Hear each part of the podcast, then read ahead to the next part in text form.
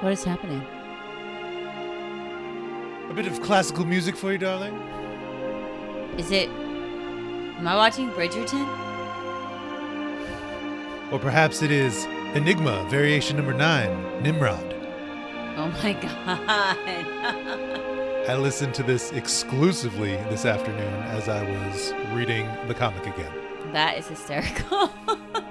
I didn't know that was a real song. Yes. Welcome to the X Wife Podcast. I'm Alicia. And I'm Justin, the classical music machine. Okay, so today we're talking about some comics, but really there's only one comic that we really want to talk about, which is Immortal X Men. So we're just gonna do a little brush over the other ones, Really? real, real quick. Like high level, just going to a little nugget of knowledge, talk about what else was happening in the X world, and then we're diving into the Immortal X Men. and then yeah, it's Immortal X Men. So basically, this is like a brief interlude of other comics, and then we'll dig right into Immortal X Men. I took no notes on the other comics. Yeah, that's fine. I could tell you all of my feelings about them very quickly. If you want to start, let's start with the X Men Unlimited Infinity comic, Loved shall it. we? I loved it too. Lila Cheney, rocking out. Yeah, it was cute. It was a nice little dating story, getting to know that character a little bit. I will say that I've been saying for so long that I want to know more about Dazzler, and I got kind of excited in the beginning because they were showing Dazzler, and then they were like, "No, no, no, Dazzler is just on a previous episode of this dating show, and we're not actually going to talk about Dazzler." So sorry, But it's all about Lila. but I And Lila's cool too. Lila is cool too, and we got a new bartender on Krakoa, and all that. All that is pretty great. Great. Next. Okay. Uh, so keeping with the Marvel Unlimited, we got the printed issue of the first Marvel Unlimited story, full Latitude. story, with Wolverine. It was by And- Jonathan Hickman and Declan Shalvey. So I really enjoyed actually getting to kind of peruse this, remind myself that MODOK was actually in this story, which I had forgotten. so that'll eventually tie into Krakoa. I do think some of the layouts of it on pages is interesting, but I do think a lot of the vertical scrollers Right. lend themselves a lot better to being scrollers. Absolutely. I mean, this this is not the intention of this story, which I feel like kind of makes this feel a little odd. And also with the five ninety nine cover price, I was a little like, "Whoa, why is this the same price as Immortal X Men?" Even though I've already read this, Well, I think number of pages, number of issues within this one. and it's a book. number one, which is I feel like just kind of a sneaky way of them all kind of being number ones. Like X Men Green is going to be a number one. I'm pretty sure. Oh yeah, one that of two. makes sense. Yeah, And is that going to be another? Like I don't know. a more expensive. So there's only one other thing I wanted to say about this, which is that I learned something new. But I didn't know that X Men Unlimited was a title before. oh yeah, I thought so. I read the little editor's note from from Jordan, Jordan, D. White. D. White in the back. And I thought that it was called X Men Unlimited because it was on Marvel Unlimited. No, And Perfect. I didn't know that. perfect naming convention. Yeah, I didn't know that it was this older title that just kind of told these little one-off stories that one happen or one or two worlds. issues. Yeah, Yeah, but they're not like, you know, the most pressing story. And always, sometimes they are, sometimes they issue number four of the original run, which I do have, is when we find out that Mystique is Nightcrawler's mother, and I believe we, Oh. well, we've already known about Rogue, but Oh, that's cool. Yeah, see, so I didn't know that, and that was something fun that I learned. yeah, I have a handful of both runs of X Men Unlimited, just various issues. Mm-hmm. So that's all I've got to say about that. I learned something new. And now the X-Cellent. Here's the thing. For the majority of this book, I went back and forth between trying to remember which group was the X-Cellent and which group was the X-Statix and who was on what team and why it mattered. Right. I, I liked this issue more than I liked issue one. I'll say that. I thought it was more entertaining in terms of comedy moments and, and just team synergy. I will agree with that as well. and I felt like there was a building story to it. It just, you know, it's I've I have not read the the run since last time we recorded. I said that I was going to try. Yeah, I mean, I did like this issue better. I think this whole concept of them dying on TV is like I- just interesting, especially in a in the world of Krakoa, where like slash not in the world of Krakoa. Right, but like knowing that mutants can't die, like does this take place currently? Are they There's in no the Krakoan no indication of that. We don't know what's up. And then this this new character at the end, this little telepath in a prison jumpsuit, T- teleporter. Yeah. teleporter in a prison jumpsuit. I mean, it's an interesting problem to have to not be fully teleported to where you need to go. Overall, I don't love the X-Cellent, but I did enjoy this. I did enjoy this more. And Ah. I I think there's like a few moments of intrigue in here. Like there's the moment where one of the characters like is removing a skin suit thing of Yes. themselves Yes. to be to be repaired, but then that they all wear and don't know sometimes. don't know that they're wearing. And then there's like a sneaky eyeball in the corner, like Everywhere. watching her or watching everything. And I was like, okay, all right, that's interesting. I think um, Mirror Girl needs to get it together and realize that this dude is not okay. Yeah. Well, I mean, Like- that's that's really what the catch is. It's high stakes, high drama, high turmoil. But like he didn't even apologize, and she just like straight up made out with him. She was like, "I'm leaving. This is ridiculous." And then High he was toxic like, masculinity. No, it's about everyone else, not you. Okay, let's kiss. Everything's better. And the last thing I want to say about the X-Cellent is that I don't understand what's his name? Zeitgeist? Yep. I don't understand how his costume works. How does that piece go up over his neck and mesh into his lips and it just is his face? But It's a dupe suit or a pood suit. Who knows? it's weird and it creeps me out. But I mean, we'll see what happens now that that team doesn't have to hail a cab if they lose a battle, but they also are not in full form, so you never know. Written by Peter Milligan, art by Michael Allred, colors by Laura Allred, and letters by Nate Piekos of Blambot Studios. Nice. Okay, so that was the X-Cellent. We did it, everybody. We talked about those other things for about 30 seconds, and now it's time for the main event because I can see Justin is restless. All right. Different energy. different. Oh, phew. whoa! Mm, this comic, my goodness, gravy. Yeah. There- Mortal X Men. you have the variant in front of you versus the main cover, and the variant that I picked up is the Oscar Vega variant of Mister Sinister, Which is gorgeous. Yeah, um, call it intuition. I Mm-hmm. knew this was going to be a big moment for Mister Sinister.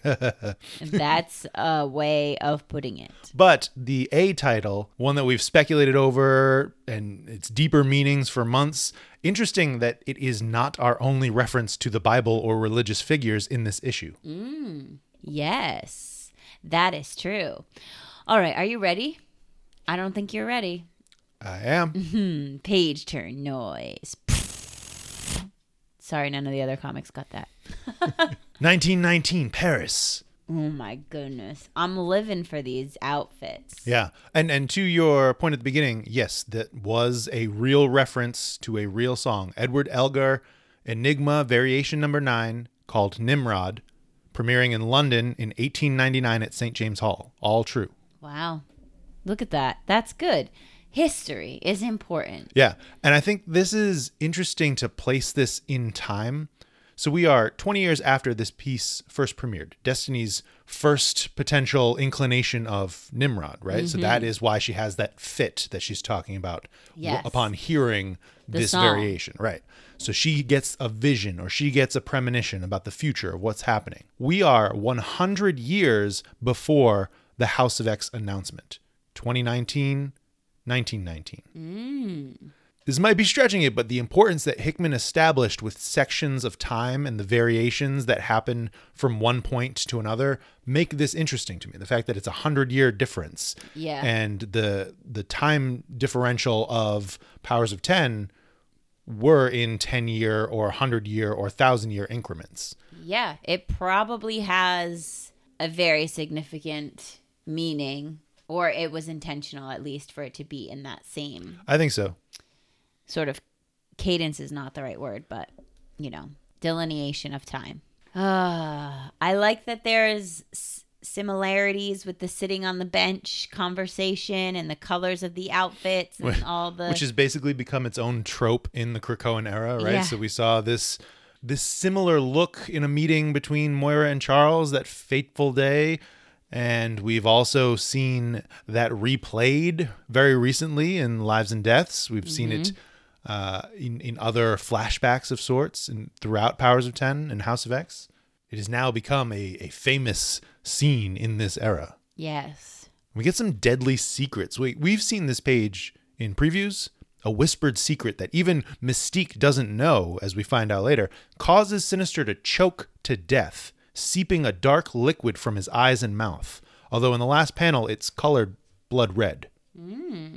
We can speculate all live long day about what Destiny says. I don't really know what it could be that causes this to happen to him and, and react with you're a ghost. Like Yeah. you think about the effect that it had on Xavier and Emma when Moira revealed her histories and, and how it blew their brain and made them like fall down and short circuit mentally. But the thing is, like, Destiny reacts as if she was not expecting this to happen. Right. So I thought somehow Mystique did this from the shadows and came out and he or he's referring to someone else or something else that is what caused his death and not Destiny, not what she told him. But I don't know. I, it just it just looks timing wise cause and effect, right? yeah, yeah, I just well, when I was looking at it, it seemed like something happened. He said you're a ghost and then Mystique appeared. And so I was like, "Oh, what'd she do? How'd she do that? How'd she kill him?" But I guess maybe she You're a didn't. ghost. Mystique and Destiny Classic Edition. Just lovely. I can't get enough of them in these outfits. Honestly, the hats, the veils, the 20s style dresses. This is an everlasting affection between the two of them, a trust that prevents Destiny from telling Mystique what she shared with Sinister. Can't tell you. Can't tell you. Don't want to tell you. Can't tell you. I'd have to kill you. Or, or it would kill you. Mm-hmm. It's crazy that she says, I will tell you if you ever need to know. And we must hope that it never comes to that. Which I feel like, again, is threaded to what Destiny says to Rogue about the upcoming times or the, the, the troubles that are happening ahead and to be by our side when it occurs Yeah. from X Men. Ah, so we are here at our title page, hated, feared, forever. Part one, The Left Hand. Written by Kieron Gillen, art by Lucas Werneck, color art by David Curiel, letters by Clayton Cowles. DC's Clayton Cowles. And we're digging in. Oh, A most sinister monologue as the man of the issue smirks to himself and enters his lab. Uh, uh, you see it later on, the way that he's coming out of this. I don't know if that is just a specific type of Krakoan gate that is keyed to his DNA, which we've seen in Hellions. Mm-hmm. At first, I, don't thought, I thought, was he coming straight out of the oven? You know, is this a clone that is just being, maybe, but Created? I think that's he's entering there. yeah, There's just so much that happens in this issue. Like every page is amazing. So I do want to normally when we talk about an issue, we talk about the sections of the book as they're happening while we go through it and we piece it together along the way. But today I want to get it out of the way and have it so that we understand what's happening and can see the issue from the end page reveal perspective. Okay. So what happens at the end of this book makes it so when you reread it it reads differently. You mm-hmm. have new information revealed to you that shifts your perspective of what you're reading. Moira, somehow, somewhen, Sinister got a hold of her DNA. Yep. This conversation that he's having with himself about activating an X gene, the fraying telomeres, being number 26, this is all about Moira's reincarnation ability. He has activated her X gene and brought online a cloned body, effectively setting today as the day the clone was born. It just sets up a whole bunch of confusion in my brain about how that is working exactly, what he is resetting, how it is being reset, how it affects like the overall timeline and everything else that's going on. So, by bringing to life a Moira clone as an adult, he's using her power to create essentially a new save point in the game of Krakoa. Mm-hmm. Whereas previously, it was always just the save point was her her start of her life, her birthday, Yep. But now her birthday, when you kill this clone and you reset to when she was quote unquote born, that is the new point. So every time he wants to be done with this timeline, he can go back to where he started from bringing on the last clone. It's just so dangerous. And nobody knows? How would they? They don't. They can't. And he's using his technology to download the information from his brain, upload it into the clone's brain before he kills the clone, and then downloads it again from the clone's brain How does he know to do that? because he set up the process before he started doing it. You know, he set up all of this technology, all of this process, all of this before the first time doing it. This is now the 26th time doing it. And it's interesting. I mean, we'll get into it a little bit later, but how this is affecting her her genes and they're fraying. And I'm not sure how that's happening or what exactly that means for the future. So, what do my messages in a bottle tell me? What's my schedule today? So, that's him saying he's like referencing the notes of what's been going on. Right. So he is basically getting a play-by-play of what happens today. Oh, I just feel like this is going to set up so many crazy moments. I mean, it's it creates unlimited potential for what could be happening in between in these lives that we don't know about. Yeah. And does that mean that at the end he's going back and resetting who ends up on the council? No, because he does not kill the clone at the end. He thinks about it, but it's only been a day, and because of the telomeres, uh, because of the genes decaying, he doesn't want to risk that. That that might have a negative effect overall. I must. Today is a red letter day.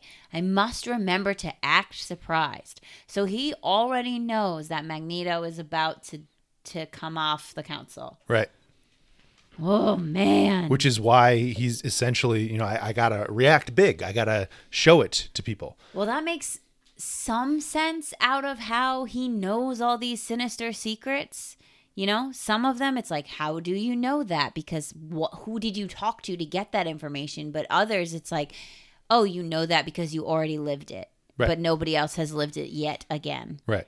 And that's crazy to me because this whole issue, I just kept being, how do you know that sinister? How do you know that? I know I could hear you from the other room. It's like, how does he know that? How does he what how? How? But Magneto is retiring. He's out. He's done. I feel like retirement on Arakko is a misleading term. Like, I will retire to the land of constant battles with warrior mutants. I mean, love what you're good at, Max. You know, mm-hmm. X Men Red is happy to have you, and I feel like the retirement won't necessarily be like we see retirement. It's just not a political position anymore. Right. He's just basically saying, I've had enough of this being responsible business. I'm going to go play war games with my friends. Leave me alone. Which, if you think about it, all right, so he's leaving essentially because he and Charles were exposed, or or what? You know, i he feels like he's done with it. Even Emma calls him out. You have an opportunity to. Is a little bit later. Your legacy is deceiving this council. That's the last thing you've done on this council to be a mm-hmm. part of what Xavier and you have been doing with Moira in the shadows. Yeah. So you have the opportunity to continue to work with us to set up the future of this nation like you've always intended, or you can be a coward and run off to Mars. Is But I- essentially what she's saying. Yeah, but I think it's more of like he is coming to the realization that his methods, him and Charles, what they were doing, that wasn't that wasn't the right way to do it. And it's kind of a nice moment because I feel like Magneto is saying, This is not my place anymore. My place is not to be in charge. that is up puppet to master? Right, but like that is up to those of you who acknowledged what the council, what we were doing to the council, acknowledged what was going on, and have set into motion some other ideas. And I don't think that I need to have this place at the forefront of the ideas anymore. I think I've no, I've realized my time is up in that role. Yeah. And I wish Charles Xavier would take take a hint from his friend Magneto and I don't step know. down. I don't know. I just feel like yes, what they were doing was wrong. Slash was the only reason why you know it, it, give and take. The only reason they got to the point of announcing Krakoa and building a government is because what they were doing with Moira. Right. right? So you can't throw it all out. The fact that they didn't reveal anything to anybody else on the council, but still led them as though they were equal parties in the government, that's manipulation, sure. But was it for their safety? You know, you could tell some, but do you really want Sinister to know that information? Because this is what happens. Right, right. Why was Sinister on the council in the first place? Another great question. Who knows? For his genes? Eh, yes, I I guess. I think it's it's less about saying what they did in the past was wrong and more about saying maybe it's time to let someone else lead after the events that have taken place. Maybe we should let someone else take the reins right now. and uh, that's what I feel like Exodus and Emma are calling him out on of just like you're you're essentially leaving us with a mess to clean up. Like you're you're not fixing the problem that you and Charles started of this deception within. And they don't even know Robot Moira is coming for him. Yeah. Yeah. I mean, that's true. It it is kind of like you made a giant mess and now you're leaving it, but I can also understand being like, "Oh my god, I made a giant mess of this. I'm not fit for this. Yep. I'm not doing what's good for my people. I need to take a step back and let somebody else do it." Yeah. And we get everybody's reactions as Sinister monologues to himself, narrates our issue. I feel like we have a duty to talk about the many names of Kate Pryde as it was requested in a story. from the X Factor Files podcast. They just want to know what, what do you think about all these names? What do you think about this shade or character description thrown to the Red Queen? I mean, I love it. I love because I love Sinister in this issue. Ugh, ethical. I love I love just like his calling of her ghosty ghost girl from the time where she couldn't stop phasing and the way that he goes on about all of her different names and all these things like I just think that that's humorous and I too am like okay what is her name in this current instance Who is Yeah. she now Captain Kate, Red Queen, w- Shadowcat. No, Kitty Ariel when was she Ariel beginning. And like, why? What did that have to do? Anyway, that's a tangent. But I did like all of these little looks into who Sinister believes each of these characters are, and then his fake surprise reaction. The over the top fake surprise. Yes. What?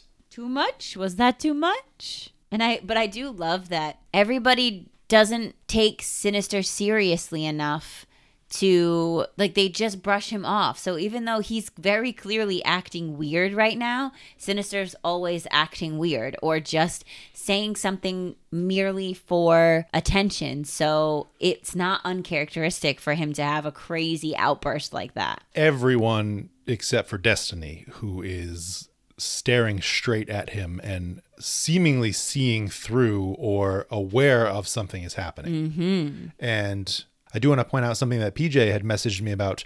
This image of Destiny and the other image of Destiny later on in the book look very similar, like almost exactly the same, side by side. And I did make an edit of the two of them next to each other. But the idea, thinking of how mm. every time she is seen staring at Sinister when he's up to something, she looks the same, and how she looked in that Destiny of X promo Oh yeah. just she has this constant awareness or just presence within whatever's going on. You just saying that made me just realize that the Destiny of X promos are all just different versions of time that Sinister has created. We don't even know if that's where it ends though. You know, you, Right. you think when when we're reading 10 lives, that's where I thought we were getting these other lives. Now we see okay, these are the different things that maybe Sinister had started to try to do or gotten away with or their future versions of things that might happen. But yeah, that that's exactly where those are coming from. That's crazy. Oof. Everyone's secrets Everyone's secrets. These are great. It's super interesting way to take the format of Sinister Secrets and add another layer of who knows what of these big plot points. You know, this whole issue does a really good job of collecting bare bones what we need to know about the world, especially through these data pages. These and then the ones at the end. It's almost like, hey, were you reading House of X and Powers 10, some of the Krakoan era, and then you dropped out? Well, this is like base knowledge what you need to know. Mm-hmm. These are where things are at. I'd just like to talk about the two that are not known. Yes. Because if they're not known Right. Sinister, how do you know them? Right. And so that was my question of is this written by Sinister? So is it truly not known to anyone in the room, or is this written by an outside perspective? Hmm.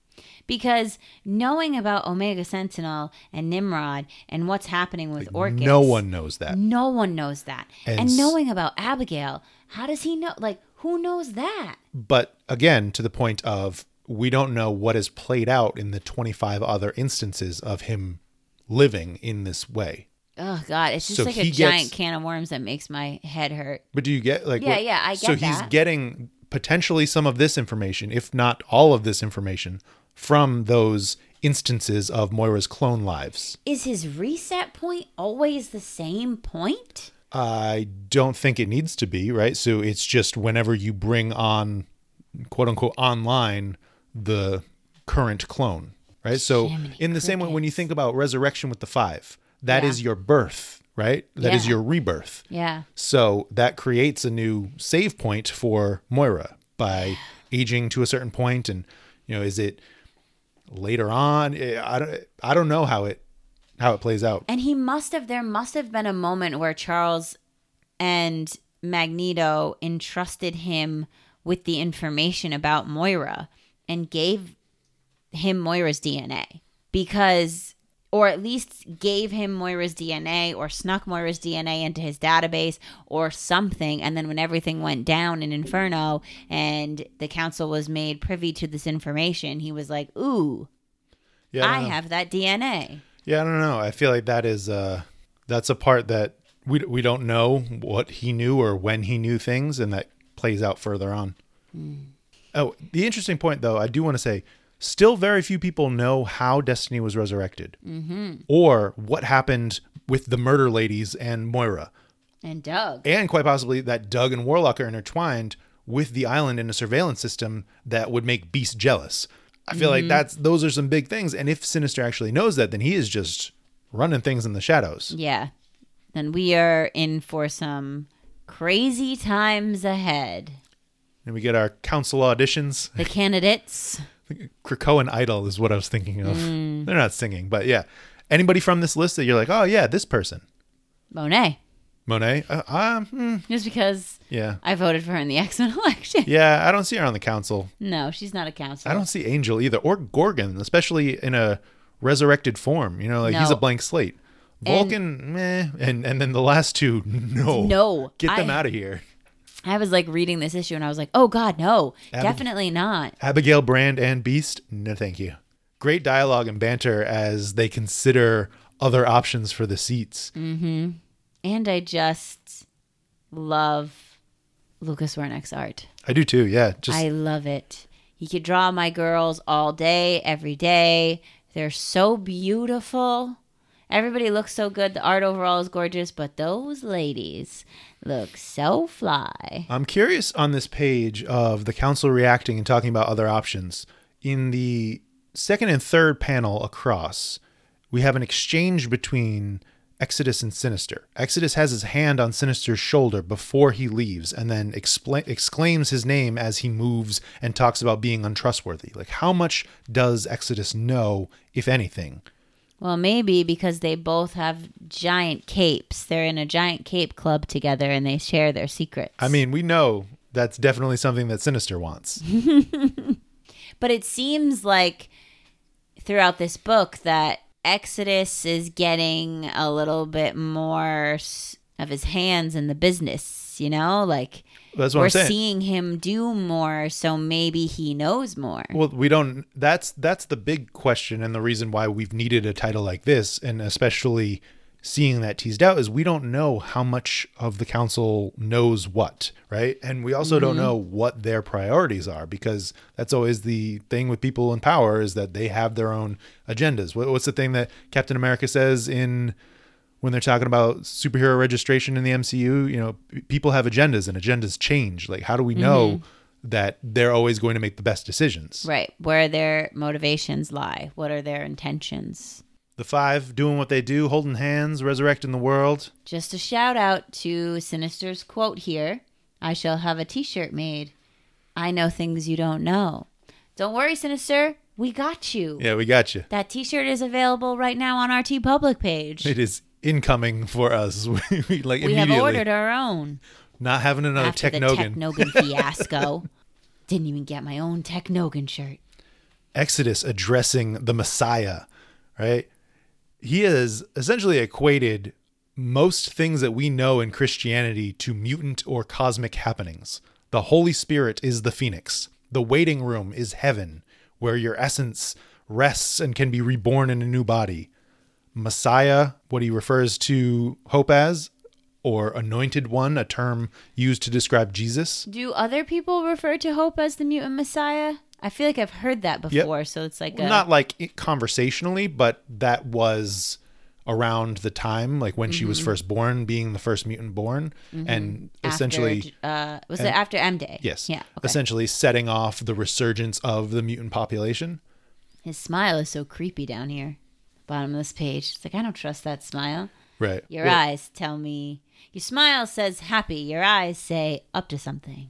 Well, and then the other point before that, where he's talking about the Nazarene mutant who inspired a church by raising a couple of humans from the dead. So he's saying Jesus was a mutant. Yes. That is exactly He is 100% saying that. and it seems as though Jesus could be resurrected. Like Santa is a mutant. Marvel confirmed continuity. Santa Claus is a mutant. really? Yes. Is Jesus on the Omega level list? Would he be? Wow. I don't know. I don't know if they'll ever say that. Let's not bring Jesus back and step into that. Let's I- let that be its own thing. and I feel like that in and of itself brings a lot to unpack. I think Exodus should probably be writing the mutant religion. Sorry, Nightcrawler, but you're more interested in law and order. Mm-hmm. yeah, that's true. we got our finalists. Ah, Selene. I like her. She's sassy. Yeah, well, she's also you know, Evil, terrible. evil vampire Yeah. queen.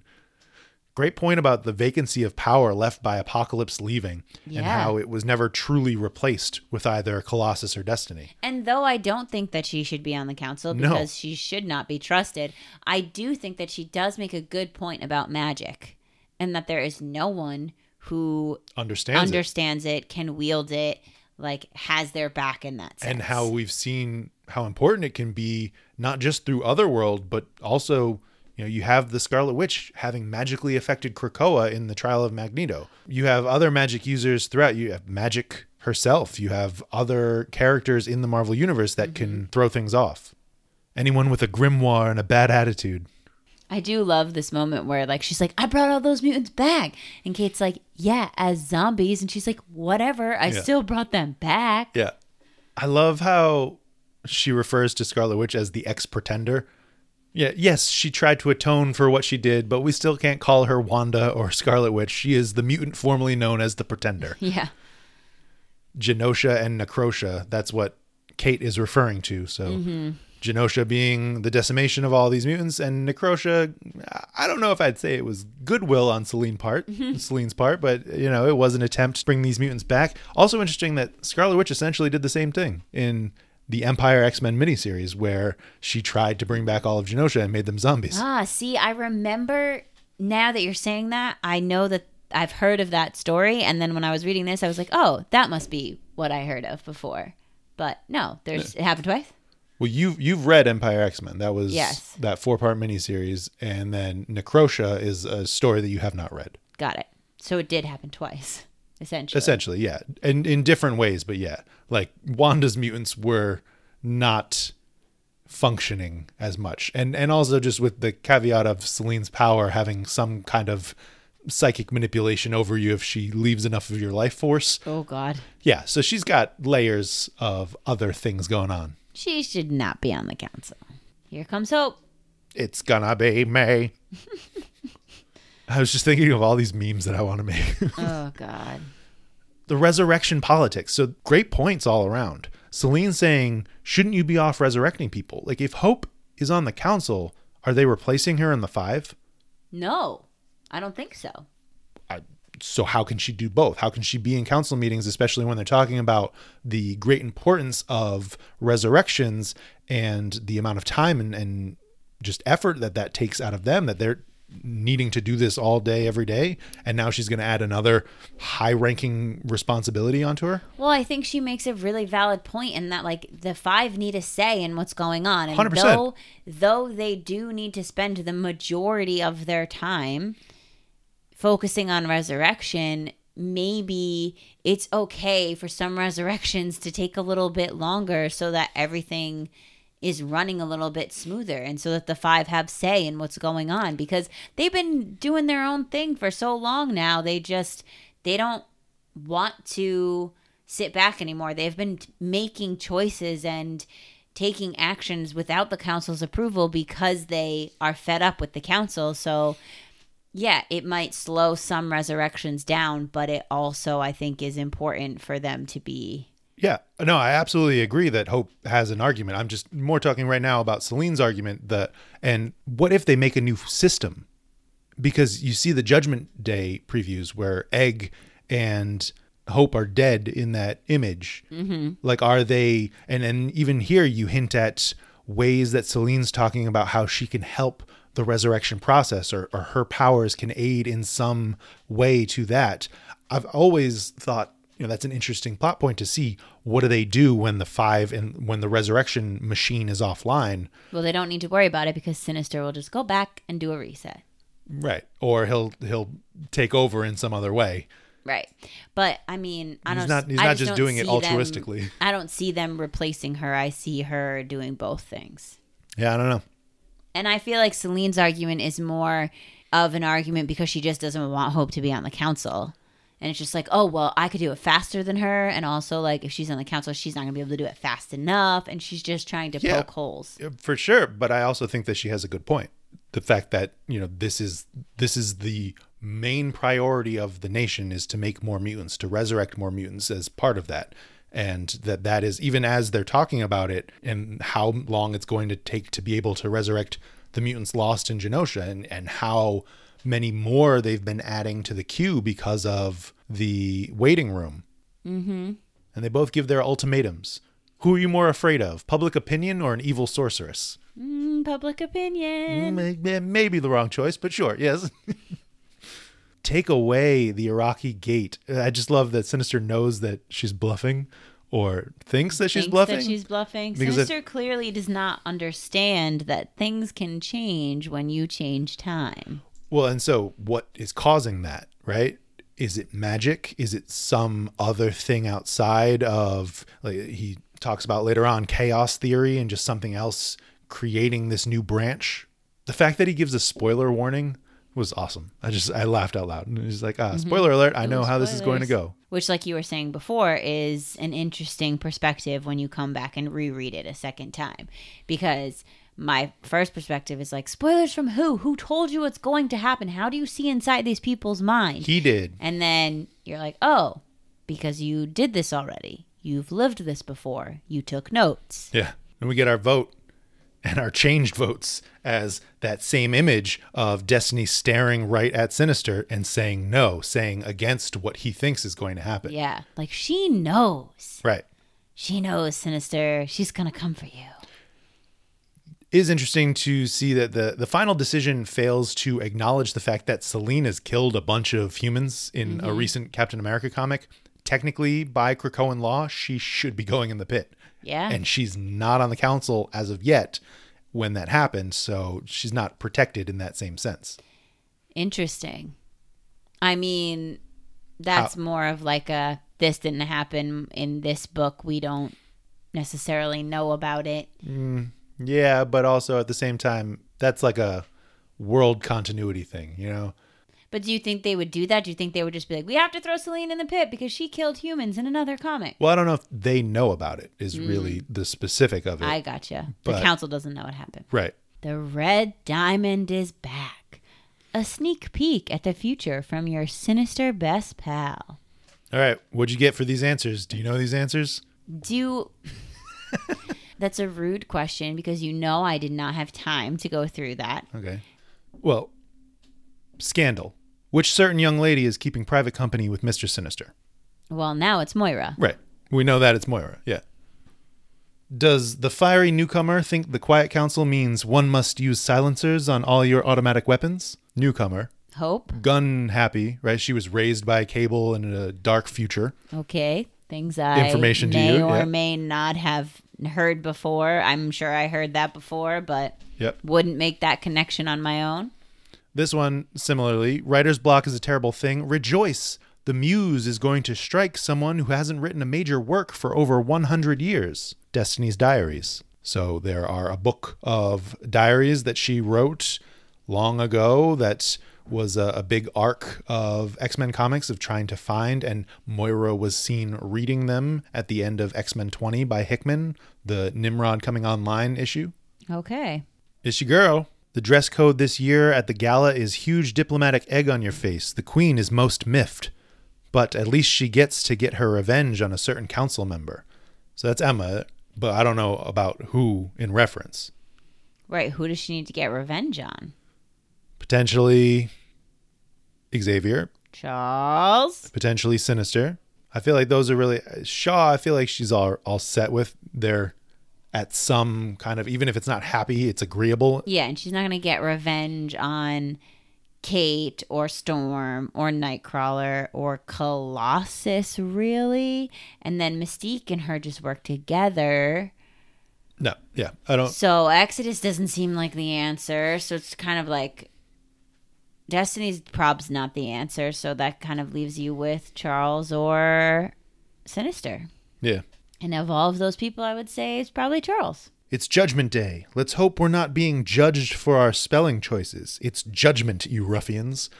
So, judgment with an E is the British English spelling. Sinister was born in England, mm-hmm. as was Kieron Gillen, which might explain his fondness for Sinister, but also why he He, why he's pulling that out. yeah. Is an island nation going to be destroyed? Maybe, but don't worry, it's not ours. Uh, Rocco? That's what I thought. Right? The sentient island, not necessarily Mars, but the sentient island in some kind of skirmish between right? They're not going to they're not to destroy Hawaii, right? You know, Right. it could be what Madripoor. Uh, I don't know if there's really anything left of Genosha. Island M? Right? Well, yeah, right. What other islands are there? Uh, obviously, this one is Beast. That's what I thought too. Oh. Yeah. Obviously. Beast with the brand and X Men Red hints. Which blue mutant is going to see red? And I also just feel like Beast is, he's a ticking time bomb. He's getting too big for his britches. And with everything that we, has been hinted at, like when we talked to Ben Percy and this idea of Beast's hubris just growing out of control and Oh, where yeah. he's at, it's like he, something, something's going to happen with Beast real soon. I feel. Big time. acting like being immortal is a new thing and very what is that word gosh goch gotcha Gauche. gosh what does it mean i don't know some of us have been rocking the look for a while and trust me we have had all manner of adventures Gauche means lacking ease or grace, unsophisticated and socially awkward. Hmm. And I, I think that that is just a tease for the stories that you can tell with some of these older characters. You have Mystique, Sinister, Exodus is extremely old. Uh, I feel like those are really the ones where you have that potential. I don't know how old Shaw is or if there's some effect of his power keeping him young. I know that that was teased in the movies. I don't think that that's necessarily true, thing. right? Um, but it could be that you could write him in that way. I don't know that we've ever seen his birth, you know, or, or Yeah. placed him in time like that. look on the bright side the council chamber being white means it's easy to see where you have to mop up the bloodstains clearly a reference to those preview images I think so, with Hope dying in her council chamber chair. Finally, someone who actually deserves it gets thrown into the pit. Good riddance. Oh no. Help. Just help me. It stretches on endless and cold. Infinity balloons and a scream is too big for my head. This is a hell of my own making. Hell is other people. Hell is also me. Everything is fine. Do we think Sinister is going in the pit? Yeah, I mean, it's been teased on a variant cover of Inferno where he's getting pulled down into the pit. And Someone also, find out what he's been up some to. of the things that he's doing right now are definitely pit worthy. Sure, they are Oh, not yes. the laws, but no one thought he would go like that, hmm. even though you saw what he did in other lives. Yeah. Yikes. And I think the everything is fine might be something even worse. You know, it's it's everything's fine. I've teamed up with Sabretooth down here, and we are Yeah. infecting Krakoa from the inside. We've got a plan. Don't you worry. Imagine Sinister and Sabretooth together. Hoo-wee. Selene's calm destruction. Ugh. as she's just so happy about this monster on the next page. Well, she did make it a point to say Scarlet Witch created created these little monsters and y'all couldn't do anything about them. The only person who could take them down was Scarlet Witch herself. So, you want to mess with me? You will live with the consequences. I love the last image on the next page of everyone about to jump into action, freaking out on Sinister. Destiny saying the quote that we've seen before there is no the future, there is no destiny. It's all just potentials of what could happen at various times, what leads to what outcome. And he just walks away from this situation. Just to He kind so of he kind of runs. he just kind of scrambles himself away. It's already gone awry. Crappity crap crap crap. And here we are, back in the tube. Did Colossus jump? Like, look at that.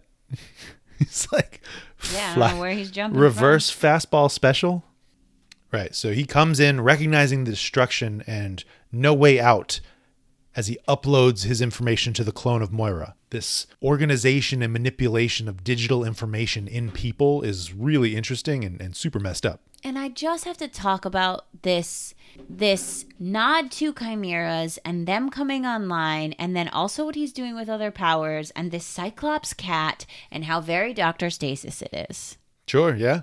That's it. I just I don't want to harp on it too much because it could be completely wrong, but they're just it's like one of those things where you know, you never heard a word before or you never talked about something before and then you talk about it or you say that word and then all of a sudden that's everywhere in your life.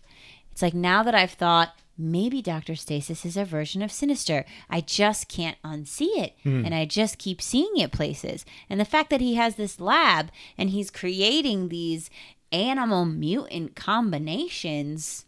Just saying, just saying. Yep. So he's about to kill the Moira clone and try again, but he's worried about the splits in the DNA, which is interesting. And I'm not sure I fully understand how this is uh, affecting life over life. You know, this is what he was talking about at the beginning. I just don't know how it stretches over the lives of these iterations of Moira. I mean, I don't fully understand any of this in that I need to probably like read it three or four more times and really think about it because I do understand that he has somehow manipulated her DNA to to have these resets. I understand that, but I don't understand how it's not affecting things or it must be affecting things in some way and we just don't see the aftermath of that yet. Affecting things how? Like affecting what things? like creating ripples and creating issues and like Omega Sentinel went back in time to do all this stuff to to stop mutants from winning which already changed the timeline and we don't really have any solid information we have our theories that when Moira resets the timeline like maybe those th- those well the idea is that when Moira resets the timeline right that everything ends and it's just a new timeline so And I think that this is essentially proving that theory, even more so, raising some additional questions about how it's affecting her genetics. But the fact that he's able to restart at the point where the clone came online with that new information that's been downloaded to Moira's brain. And he just has so many of them in different stages. Like, there's a new one right there, Right. a baby one. Which I wonder if that is to signify like how far back he could go. If he brought online the baby, is that gonna but I don't know how that would work with his knowledge being able to be downloaded and I was thinking of it as like the ba- like he he clones her as a baby, and then she grows up, and then like he has some sort of like speedy process in which she grows up, right. and then that like the day the baby is born, that's the reset point. And depending on which clone he kills, it goes back to a different reset point. That's what I'm saying.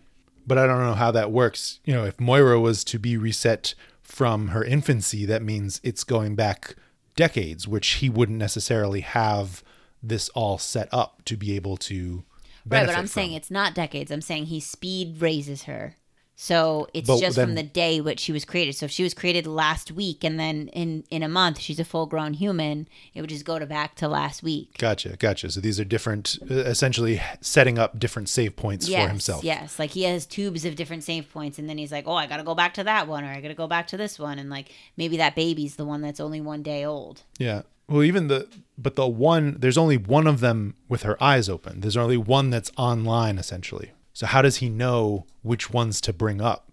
Because or or can he bring up multiple and then depending on when he kills each one, that's how far back. You know what I mean? So he needs to he needs to get the information somehow. If he brings the baby online first, they're not going to be X gene positive, but they'll still have the information. I don't know, man. It's so many questions. It's so many questions. And he doesn't reset this issue right? So we we do continue out with everything that's happened so far is our continuity. For now, for what we think for now, because apparently nothing matters anymore because Sinister just does what he wants.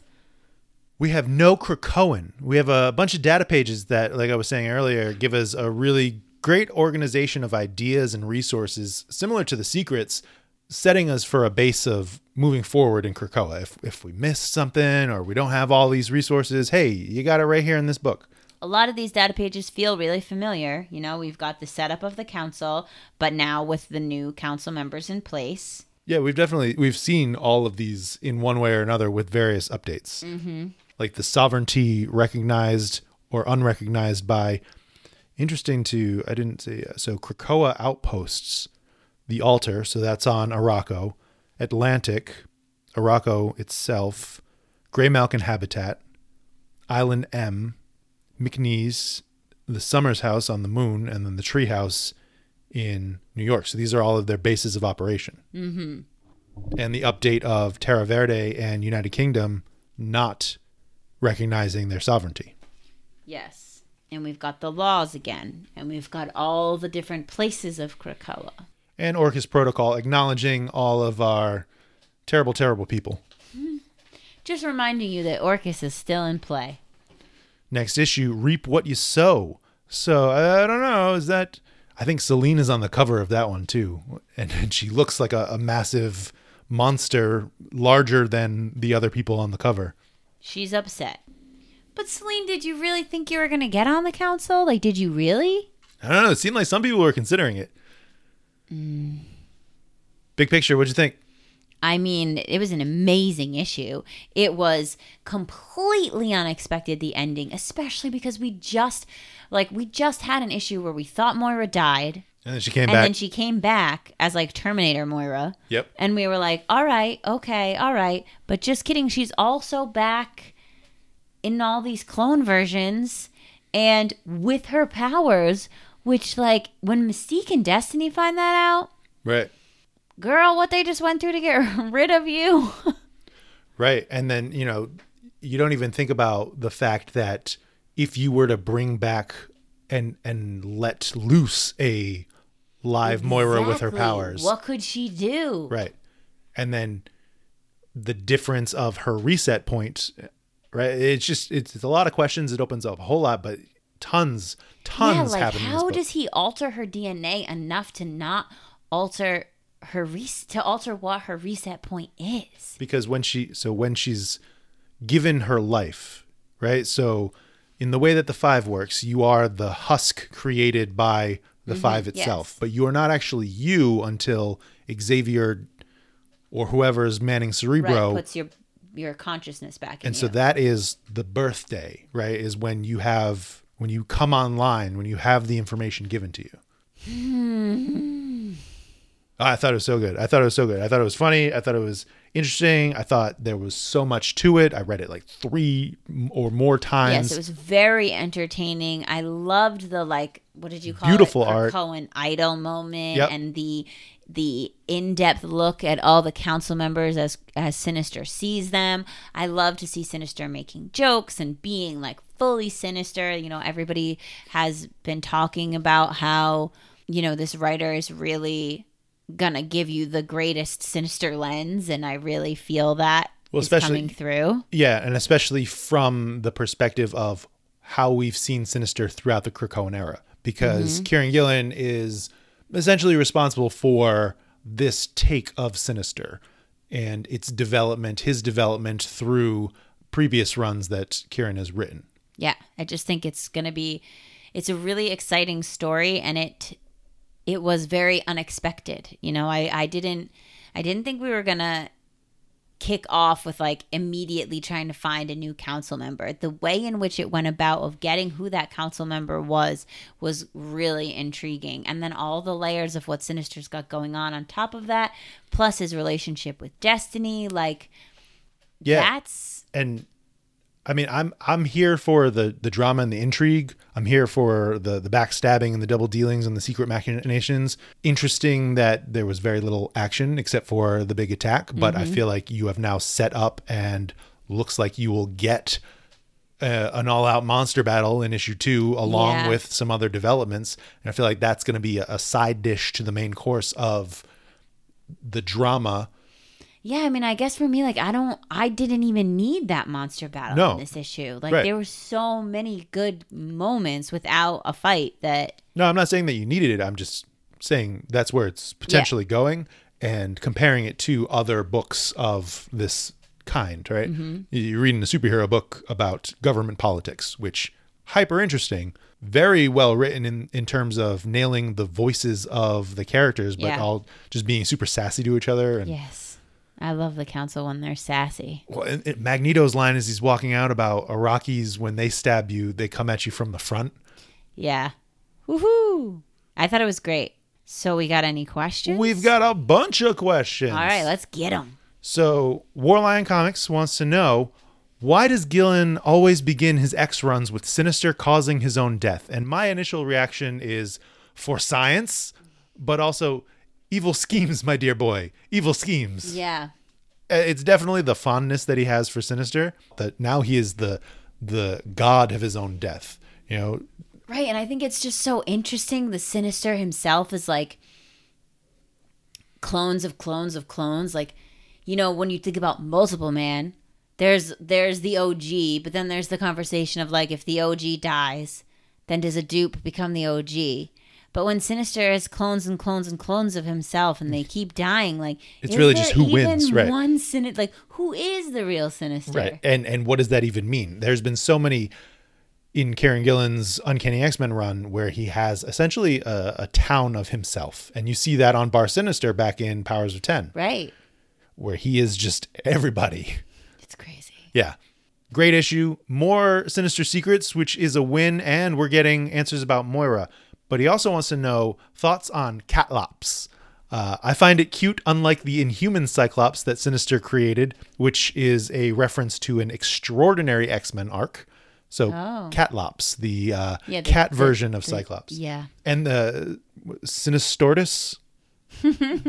Who asked this question? Was this also still Moreline? Yep. Yeah, I mean, I think it's cute and funny that he he has animal versions of the mutants. I think that Well, yeah. not much will come from them, or maybe it will. Right. And you think of who he is hyper manipulative of, it's Scott, because Scott has always been the goal, right? Yeah, he always wants to play with Scott's DNA for some reason. and now he has open ability to do so. And Yeah, he's got all the DNA. Like, you can't possibly think that a man who loves to play with DNA are going to be like, here's all the DNA of all the mutants and uh, don't touch it.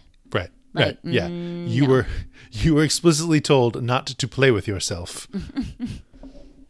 that is the Inhumans Cyclops from Extraordinary X-Men. Oh. Oh. Cool. Mike loves Mariah Carey says Sinister is hilarious. I really hope we get him as narrator again. I do too. I do too. I hope this is a book led by Sinister. It will not be, but he Oh. will be a centerpiece. Because Curls also asked a couple of questions, but the first one being Will it be told from different perspectives around the table, or was this a special instance? So, from interviews that I've read about Kieron Gillen, there are a handful of issues that he's written at the top that each follow a specific mutant's perspective. Ooh, a different member of the council. Right. And so you get different pieces of different stories. That is my favorite kind of storytelling. Absolutely. And I don't think it'll be, you know, reliving the same day over and over again. No, it's just like- unless Sinister keeps on resetting Ugh, it. Sinister GD.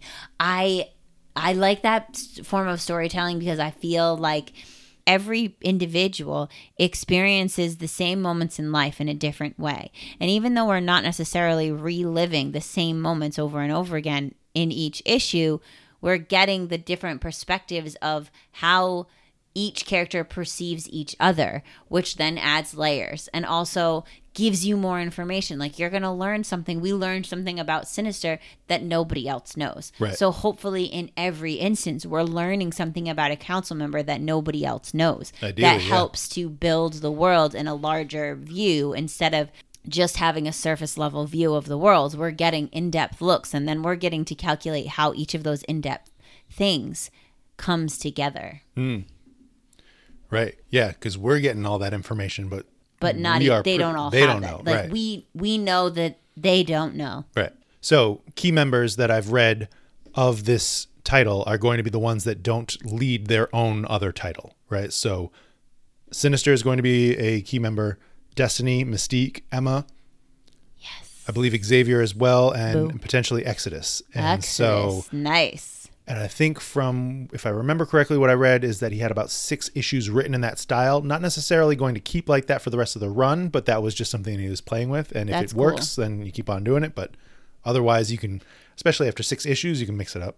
How many issues is this? Is this just like an ongoing title, or is this set to be a mini? This is an ongoing title, and a lot of people are saying it is the new flagship title. You know, It should is- be. Agreed. right. Well, I will support that decision. I do too, because of the size of story that it's telling. But I would also argue that we're now going to have like two or three flagship titles because which we have had in the past with Uncanny X-Men and Adjectiveless X-Men. There was no like lead and secondary. Mm. They were each telling their own stories with their own casts. So now you have Immortal X-Men, X-Men, X-Men Red likely telling right so Immortal X-Men Three stories. Immortal X Men telling the stories of the past and present for the Council, X Men telling the stories of the present, and X Men Red kind of building towards where the future is going, I believe.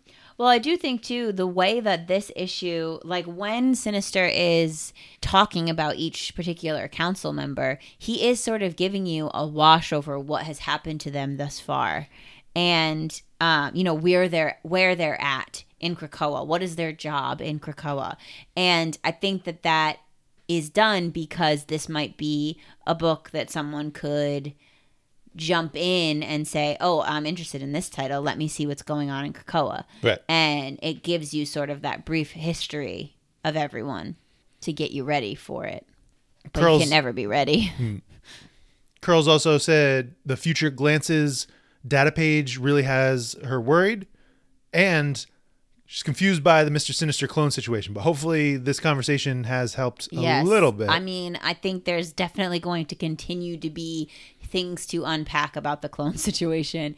Uh, but yeah, hopefully Justin has helped clear that up for you. Where are you at?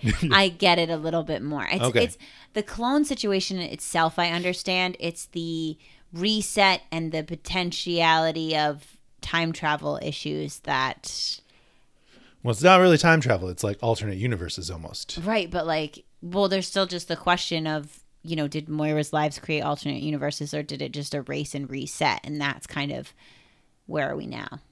Right. Well, you know, it didn't. Yeah, we don't explicitly know which one or how it works. Right. If they still exist without her being alive in some way, or you know, if they are worlds that can be traveled to or, or Right. dimensions in the Marvel universe. X Factor Files podcast. This is the type of writing I've been waiting for since Ten of Swords. They took mm-hmm. their time and I would agree that some, you know, like this is that big picture story that I've been waiting for too. But that, you know, there's been a handful of great titles. But yes, this is this is like, oh, this is a kickoff. Oh, we we came to play Right. now. We are taking the base and turning it up to another level of the world story. And that that is what has always been most interesting to me is the world story. Mm-hmm. Individual character or title stories, yes, love them. But the world story is like, what else is happening? Baku Blade asks, "Do you think the sinister secrets are related to the Moira clones?" I think I think the first one definitely is. You know, the the young woman that he's keeping. Yeah, for sure. And I think there could be ties into some of the things that happen because of the way that he resets things. Right. The So- the information that he knows. Then it technically is still related to the Right. Moira clones. Kid Wolf underscore one, aka PJ. How funny would it be if Exodus's throwaway line really did retcon Jesus as a mutant? Uh, hilarious, but sacrilege. And Yeah. I don't think Marvel would ever do it. Santa is one thing, but Yeah, maybe we don't touch Jesus. yeah, Jesus is gonna get you on some hate Some mail. places and- you might not want to go. yeah, but we'll see. You know, hey, I give give the spark to Exodus. Oh gosh. The Pikachu wants to know how long has Sinister had these Moira clones for? Since Emma told the council, or even longer? That's my question too, and that's why I was saying like it depends on finding out when he was given her DNA and if he was experimenting on that DNA and just happened to like he was set, given her DNA and then was like, "Why am I given Moira's DNA? She's a regular lady. Oh wait, she must be a mutant. Let me experiment on it and see what it does." But I think more realistically, well, it's like what is time? And it's been if there's 26 iterations, if this is the 26th time, then it has to have been longer than that because he's saying I can't reset it after just one day. Um, So- n- no, so it's not that he can't reset it after just one day. It's that that might be not worthwhile and it might have a negative effect. Right, Right. right. That's what I'm saying. Is like he's saying, no, no, I can't do it after just one day. Not like I physically can't, but like I can't do that. Like I, I don't want to play with that idea. So I feel like he had to have let the other ones go longer than a day. Right, but you don't know like because so if if it is always if every time Moira dies, it is always March 2022. He- In one of those 25 iterations previously, he could have lived multiple years and we would never know. Like we have no idea how much further down that he's gone. Right, but that's if he if the save point is the same every time. But if he resets the save point every time he creates a new like a new clone, he Right. makes a new save point, then it might be have been happening for longer. Right. So we don't know, but I would argue that if he had this ability to do this all along, mm-hmm. Hellions would not have ended the way it ended. Right. And so that makes me think that it's only recently that he's been able to do this. Right. So maybe he knew about the ability but he hadn't cracked it yet. And I'm not sure. I, I don't know if he knew about the ability, but potentially. I don't know how he would, is, is really the question. Right. Exactly. Warpath Dylan wants to know what our thoughts on Selene's outfit are. Gorgeous, darling. I love it. Yes. No, she looks She looks amazing. amazing. and she's so just calm and casual about it. She she knows that she holds so much power. I mean, an exposed shoulder. I love an exposed shoulder. I love a mock neck. She's got the sheer coverage on her chest, so she's giving you the cleave without too much cleave. A jumpsuit, yes. A cape, let's get it. Those half gloves, Yeah, the half on. gloves at the at the palm. Then and then the the perfect just like touch of color with the red jewelry and the underneath of the cape. Like she's flawless. She looks fantastic. The black lipstick, I'm here for it. I love the way she looks. Great question, Dylan. Thank you. You know I love a chance to talk about an outfit. Comic Extracts has a couple of questions. What happened to Sinister in France? Was it a timeline emulation? We don't know. We don't know. We don't know. Uh, it, he died in some way, or or was affected in some way. We don't know if he died, or or even at that point had a lab of backup clones. Right? It's just know. He looks dead. He He's- does look he's dead. But you know out. what? I thought Moira was dead too, so what do I know? But she was when you thought she was dead, Yeah, that's true. right? So she and- was dying. right, and then she died, right? And then we we had confirmation that that that version of Moira died. Yes. And I don't know, bleeding out the eyes, you did. You did. you did. What do we think Destiny knows, and when will she tell Raven? I don't think she will. I feel like it's one of those things where like if she says it out loud, something bad happens. Like it's like if you know that this is going to happen, it makes it worse or something. So I don't know that she'll ever tell her. Um, well, she did say unless I have to, and let's Right. hope that I never comes to that. Right. It's like a in case of emergency break glass. I think it has to have something to do with well, it obviously has to do with Nimrod, right? And the destruction of mutants. I feel Oh yeah. I feel it's tied it's tied to Nimrod himself. That's all I know though. Or all I can gather. Speculate to say. How long till Raven kills all the Moiras? Imagine like, Like the moment she finds out. that's like that's like her birthday present is just going crazy in that clone room. She's gonna be so mad. She's gonna be so mad. But the problem is, well, I guess you shoot him with Forge's gun.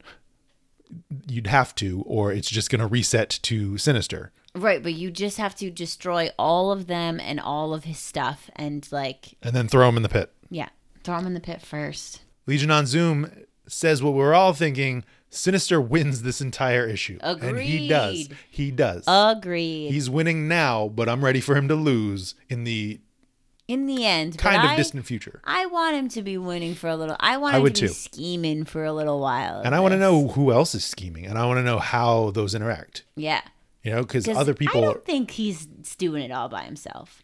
I don't know. I think I think he's doing this all by himself, just all by himself. Do you think there's just like individual? All the council members have their own individual schemes. To and a degree. we're gonna find out in this, Yeah, this run. that's exactly what this is, right? So they all have their ideologies of what should be happening or how things. In the same way that Beast thinks that, yeah, you know, I could I could lead Krakoa if they Oh, needed me to.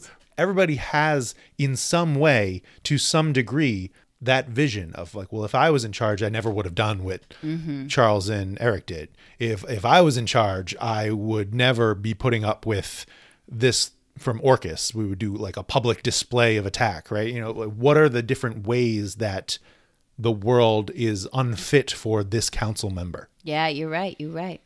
Is Hope the best choice of those nominated for the council? This is from me. from the from the Uh, from group the that we saw? nominees? Yeah, I think so. I think so too. I don't, you know, Warren has money and he's been around. Hmm. Monet is great. I want her on the X Men, not on the Council. Vulcan, interesting but terrifying. Namor, I'm still open to. You know, you want to yeah, talk about yeah. Oh, yeah. I would love for Namor to be on the council, but he's not you want it. to talk about another mutant who has lived an extremely long time, which you know Namor and Selene could still be focal points of telling stories of what's happened throughout their history. Yeah, I think a lot of those uh, potential council members are a little too big for their britches to be on a collaborative group. We've already got enough of that kind of headbutting situation. And I also think that of all of them, Hope is really the only one. Like, I don't give two craps about X Corp's involvement in what's going on in Krakoa. Like, I just feel like that's a bad argument. Nobody cares about X Corp, so no. No, you And- bring in the money. That's it. Right. And then of of the rest of them, Hope really is her her argument of of the five, five, having a yeah. voice is is the most valid of Essentially, all of them. being the religion of Krakoa or, or the people that they worship.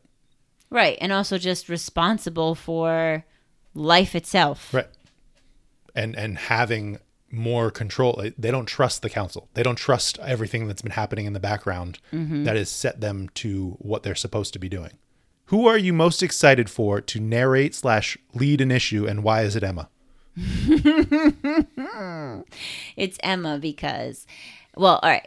It's Emma because it's Emma, and I just want to know what's going on in her head now that she has had the experience she's had with Charles and Magneto, and just sort of like where she sees her future in Krakoa and where she sees the future of the council going, just based on everything that was set up in the ends of Marauders and, and all of that. Well, and also the arc of Wolverine, where she set up that power base on the Iraqian point. Right, exactly. However, I am also very intrigued in an Exodus led issue because I really don't know much about Exodus and I would really like to get some in depth knowledge of, you know, I just have this surface level of his his theories and his ideologies of mutantdom and I really would like to kind of like dig in and hopefully see some of his other relationships with other characters or just like what is he all about, you know?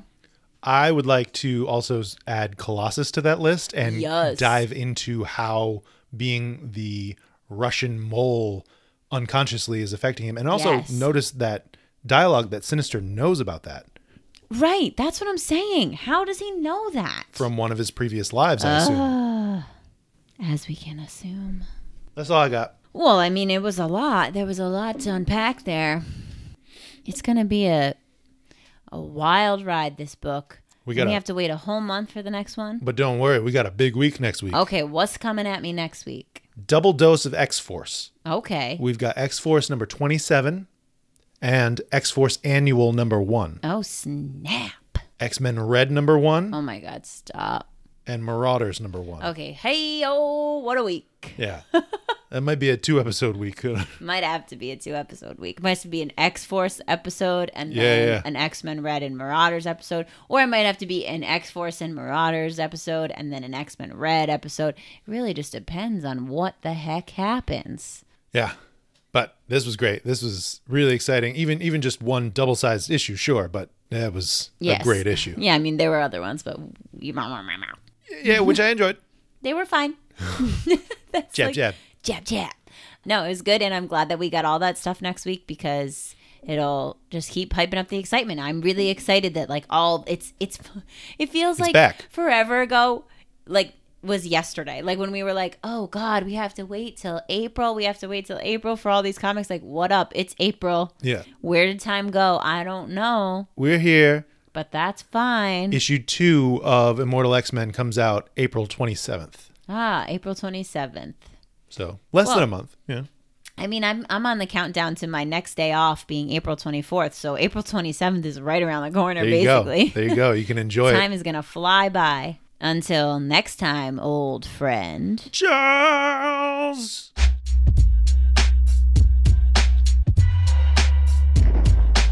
Thanks so much for joining us today on the X Wife Podcast. Be sure to leave us a review and tell your friends. The X Wife podcast is produced in Providence, Rhode Island by Alicia and Justin. Our music is by Quan.